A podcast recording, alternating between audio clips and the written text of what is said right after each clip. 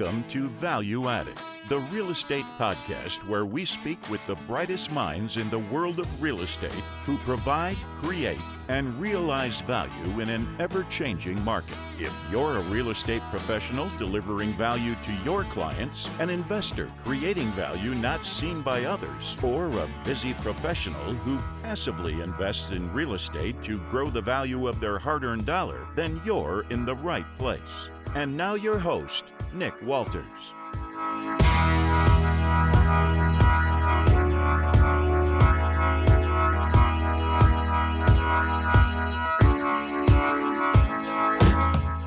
Hey, gang, welcome to another episode of Value Added, the real estate podcast.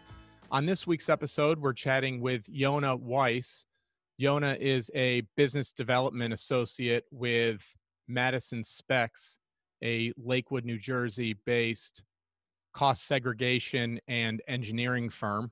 They also have offices in Ohio, Dallas, Houston, and New York City. Yona is a specialist in the practice of cost segregation and is a sought after resource throughout the commercial real estate industry. Yona has hosted or been a guest on dozens of podcasts discussing the details of the cost segregation process and the benefits for investors and owners of real estate. He has also authored numerous articles for industry publications, and as an expert in LinkedIn networking, he has mentored dozens in the practice of using the platform as a springboard to accelerate business opportunities. Yona graduated in 2002 with a Bachelor of Arts from San Diego State University and is an active volunteer in numerous nonprofit and charity organizations. So, without further ado, let's get on with the show. Yona Weiss, welcome to the show. Good to have you. Thank you very much, Nick. A pleasure to be here today. Thanks for having me on the show. My pleasure. Tell the listeners a little bit more about how you got to where you are today and a little bit more about your professional background. Well, my professional background is, you know, I don't have as strong of a resume as most people. I, I actually spent after college probably about close to 15 years not doing anything what most what a lot of people would consider professional. I I was uh, studying for many years. I was a teacher, although you know not as professional. But I ended up starting a nonprofit organization, and I was really just you know trying to live and had a, a family, just trying to provide for them and uh, do what I love, which was my passion, which was just teaching and, and helping other people. So, so that that kind of led me to um, you know not such a strong income which led me to find something else to supplement that. And real estate was just like a no-brainer to me. I had a bunch of friends that were doing real estate and in many different capacities and i just wanted to explore. And since i have such a love for for knowledge and learning and teaching i just started learning everything there was to know about real estate. And as soon as i did i, I found a newfound passion. And really you know so many opportunities that just really opened up for me at that time. So that's kind of a little bit of my history. I, I went on to you know be a commercial mortgage broker for a little while a residential broker. I just try literally just trying to get my feet wet in every which way um, i could. Did a few fix and flips with with a partner a friend of mine and quickly learned i did not want to do any more of those. And then i ended up um, you know finding a job with this company madison which was kind of out of the blue but wound up being a great opportunity for for me and for them um, quite frankly which has led me to become a cost segregation expert which which really you know if you think about it i'm only as an expert as because my team is is really experts. Largest national cost segregation firm been doing this for decades. So really i had the opportunity to sit with and you know learn side by side from the the real experts in the industry that didn't have the same uh, passion of teaching and the passion uh, of being able to to help other people you know through various platforms that i did. So it was a great kind of coupling of that that i could now take that knowledge to the world. So let's dig into cost segregation. So i want you to take some time to explain to our listeners what cost segregation is and how valuable it is to both the active investor as well as the passive investor. Okay, well, that should be quite a task. It's uh, it's, but I, will break it down as simply as possible because, like you said, it's simply put, it's a way to depreciate each asset, each component of a building um, at a different rate. So let's take a step back and understand depreciation because depreciation is somewhat confusing. It's a tax deduction that the IRS gives you from your income tax when you buy a property. Okay, and basically what that allows you to do is take the entire building cost. Okay, you bought a building for a million dollars. Even if you only put down two, you know, two hundred thousand, that building cost, that one million dollars, now can be a tax write-off. You literally get to write off from your income tax the entire cost of the building.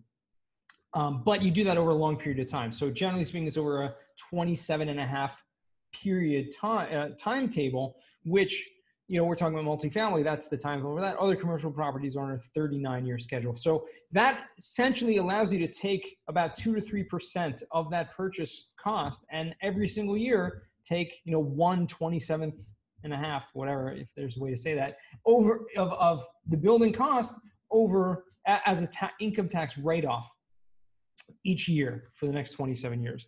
So cost segregation comes in and really part of the tax code that discusses depreciation actually puts different assets and different types of property in a building on different schedules. Now, if you don't know any better or your accountant doesn't know any better or is not proactive, you'll just take that entire cost and lump it as one sum and take a little bit of deduction every single year. But the proper and the correct way of doing it is actually cost segregation is actually breaking down that building into different components. Like, for example, you have personal property, things in the building that are not part of the structure, shelving, you know, I'm looking just in your room, any type of plants or, you know, any type of furnishings or equipment. Um, you can take all of that on a five year schedule. That means you can take the entire value once you have identified what that value is and take that value as a tax write off over the first five years. Okay, so we're essentially taking many times multifamily properties, you know, 15 to, to 30 percent, okay, of the building value, the building cost, as a front-loaded tax deduction, as opposed to taking a two to three percent tax deduction every single year.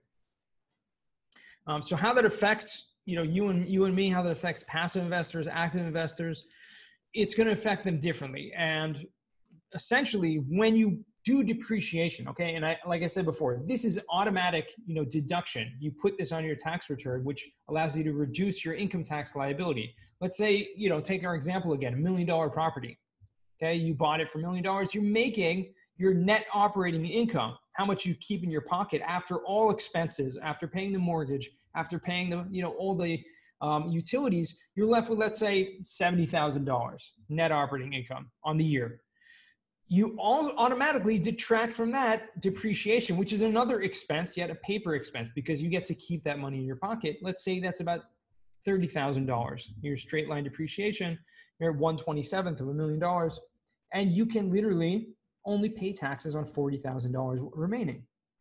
However, comes cost segregation and says, wait a second, let's take more deductions up front. And we can essentially take, you know, 70, 80, $100,000 as a first year tax deduction, first five years tax deduction, and reduce your income tax liability to zero. Okay, that's essentially how cost works.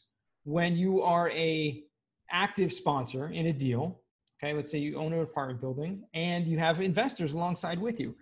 Each person, according to their shares, according to their percentage of ownership, will have a percentage of what they're getting from that property. So you'll have your percentage of income and you'll have your percentage of expenses including depreciation. And so that's how it gets passed kind of flows through to each each party member. And i'm simplifying things because there are many different ways to structure this but it, in many cases that's the uh, that's how it works. What are the similarities and differences between cost segregation and accelerated depreciation. So essentially they're the same thing. I mean accelerating depreciation if you want to get really technical there's um, you know for any accountants listening here there's something called straight line depreciation which is just taking the entire lump sum and dividing that equally over 27 and a half years.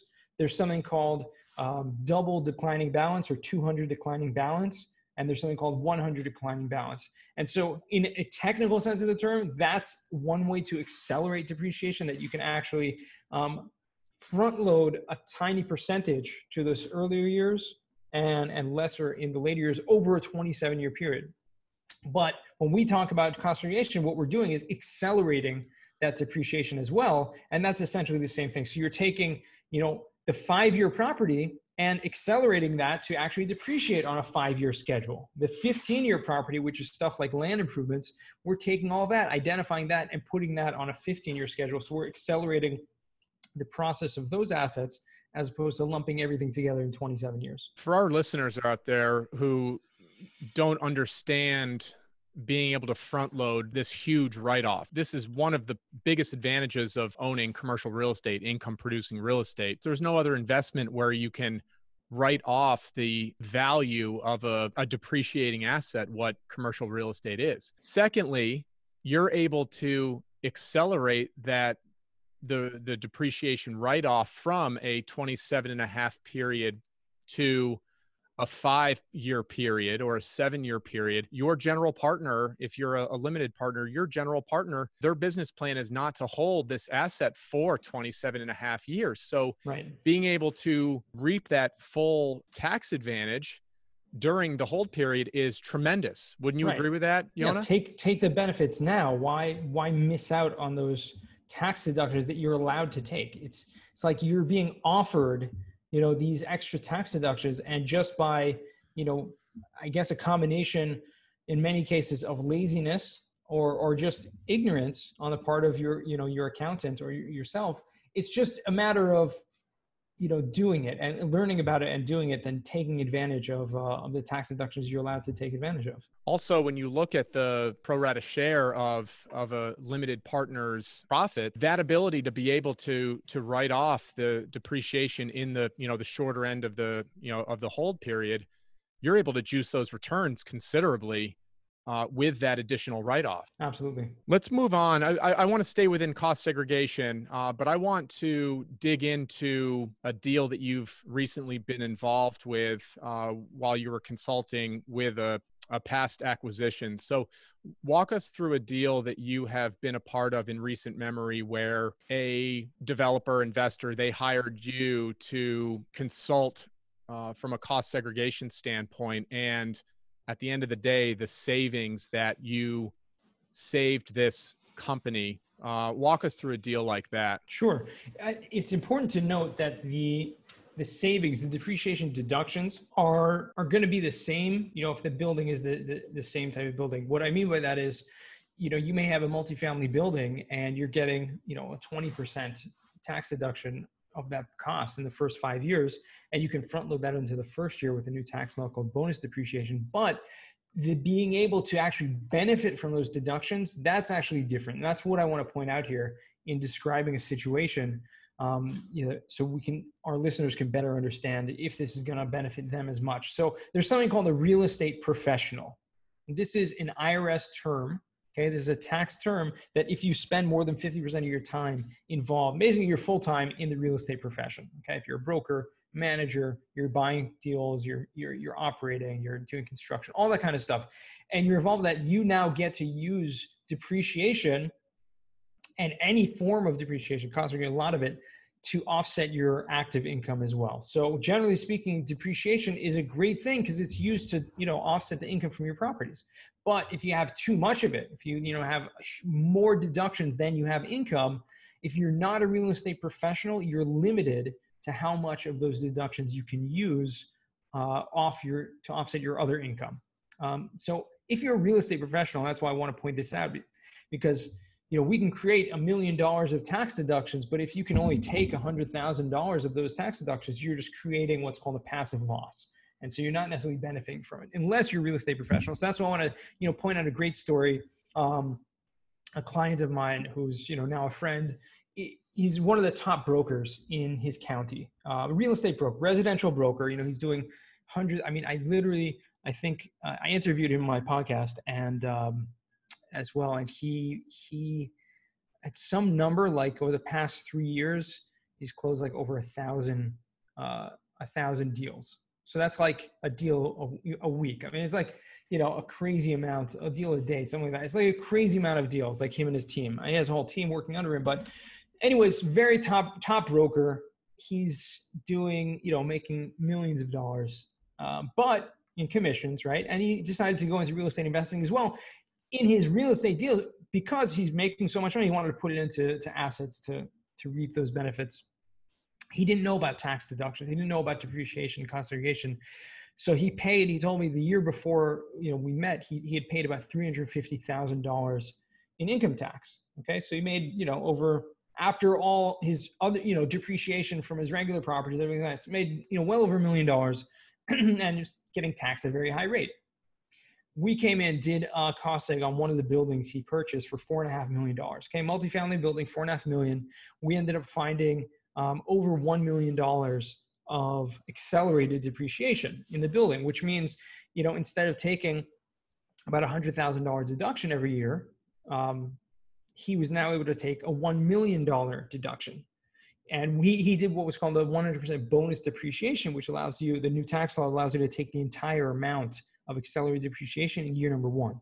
So he took all of that in first year and literally, you know, told me he did not pay a single dollar in taxes that year, the first year since he's been a, broker that he hasn't paid any tax. So that's the type of, you know, deductions we're talking about when we're, we're able to create you know these type of tax benefits that people especially if you're a real estate professional you could benefit from had he not been a real estate professional he would have been able to use that those deductions only to offset income from his properties okay and so if you're a w2 worker or you have any other type of job and you're not a real estate professional you may not be able to benefit from this as much this is a great example because i'm a real estate broker so i have a residential brokerage audience. Uh, yeah. So I think this is a, a perfect example of being able to utilize your career as yeah. a you know a real estate professional.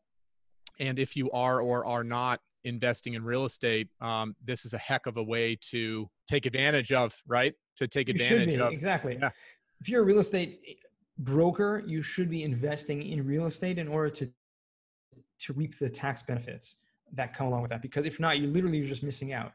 Um, it's like you know it's like having a, a golden uh, a golden ticket right but never knowing that you had it right it's like under your pillow and you have the winning lottery ticket and it's just it's under your pillow you, you never know about it so that's what the real estate professional status is. I also wanted to ask about the timeline. You purchase a, an asset. Is there a window that may expire on being able to reap the full benefits of a full cost segregation study? Um, there is not, you know, there's not really a window. I'd say within the, you know, after five, six years, that's really where, um, you know, the, the main benefit will run out because you don't have to do the segregation study in the first year of ownership. You can actually do it retroactively.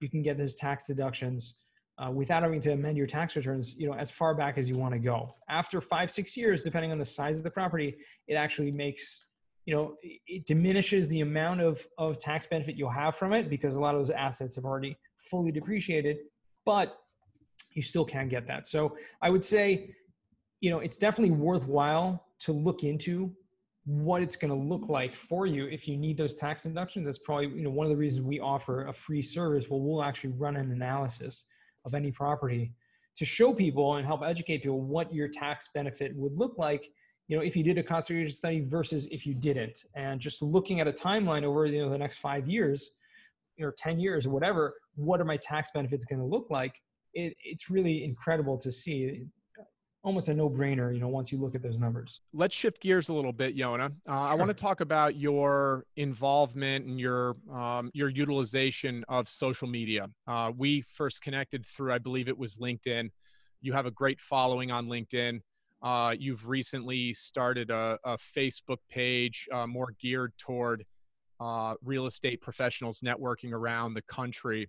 Yeah. I want you to walk me through how your social media efforts have evolved over the last you know handful of years. And you know let's dive into some of the the various ways that you're number one developing business through social media and number two being a connector as i am you know utilizing those platforms to to connect people around the country. Absolutely. Probably three years ago i didn't even really know what social media was. I mean, so much. So obviously, I knew what it was, but I never really used it. I had a LinkedIn profile probably for about 10, 12 years, right? But it was more like a place to put your resume, you know, when people looking for jobs. And, and that's what it was. A, a couple years ago, LinkedIn kind of had a big shift and it turned into like a social media networking, uh, not not just networking, but really like an engaged platform of people creating content and, and using it as a yeah like like a networking platform as opposed to just like a resume and and you know headhunters and job you know uh, seekers platform. Comparing you know really competing in a way with facebook. At least that's how i saw it. Yet it still retained that you know very professional uh, demeanor uh, you know a lot of positivity a lot of inspiration you know not not too much casual stuff going on there. So i kind of um, was drawn to it because I liked that professionalism and I liked that I was seeing, you know, people who were really cared about personal development and cared about, you know, professional development. And I found a lot of like-minded people. That being said, you know, it was no longer relegated to, you know, those people that you know, that you went to school with or that you're friends with. It was really more about how can you actually network and expand that network to a national or, you know, even international platform. And I saw very quickly that there were people creating content and getting a lot of exposure through that content. So I saw it as a medium to, you know, kind of just spread the word about what I was doing as as business. Cost segregation was something almost no one knew about. And I started off just, you know, posting regular regularly every day for for a long time and people started reaching out to me and were curious about it. And I found that like you said being a connector was really what made all the difference. So I made a conscious effort to do whatever I can. It's kind of more about my personality that I like to help people. So a lot of my posting and a lot of my engagement on social media is less about, you know, me, you know, wanting to just put myself out there. I know there are a lot of people out there that are just like me, me, me, me, me, me, me, right? My approach is a little bit different than that. I, I try to approach about you, you, you, like trying to help other people. So a lot of it involves engaging on other people's posts. So commenting, because that helps their posts be spread out uh, to a further network and, and connecting other people. So that's why I created this Facebook group recently, Real Estate Connections, which is really just an, the ability for me to kind of bring really big hitters in the real estate world and people that want to grow and want to network. And I've kind of used myself as like a platform for other people to connect with each other. And I did that as well by creating a virtual real estate networking event. So I do that every week now. And really just kind of started because of the whole COVID 19 situation. We can't go outside, we can't go to in person networking events. I decided to create an online one. And so I was able to do that, doing it on a weekly basis. And it's an incredible thing, bring people together from all over the country. And again, like minded people, people who are interested in learning, who are interested in growing, who are interested in networking, and i think it's a great privilege that i have to to be able to to do that yeah that's great it's uh it's it's been a great way to uh, be able to connect with fellow professionals that kind of had that same mindset. Yeah. All great stuff. I'll I'll be able to uh, link that to the show notes. Also, uh, I want to plug your uh, podcast. I believe it's called The Weiss Advice. Uh, just take 30 seconds and uh, tell us a little bit about your podcast. So, I've, over the past few years, um, because of the social network and everything, I've actually been a guest on over 100 podcasts.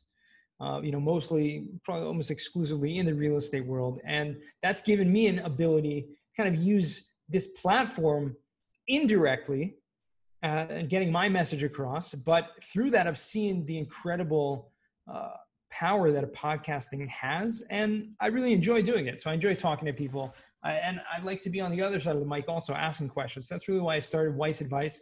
Less about subject matter. Uh, there's a lot of podcasts out there that are, you know, dealing with subject matter. We can learn a tremendous amount from them, but mine is more just about people and kind of bringing, again, using that as a platform to kind of connect people. So I'll bring in, you know, guests of mine who are, you know, people that I know in my network and just share some knowledge that they have, some insight and advice and, you know, stories or what have you about their journey and uh, you know sharing that with uh, with my network. We're going to conclude this episode with the hard hitting questions. These are the questions that we ask every one of our listeners.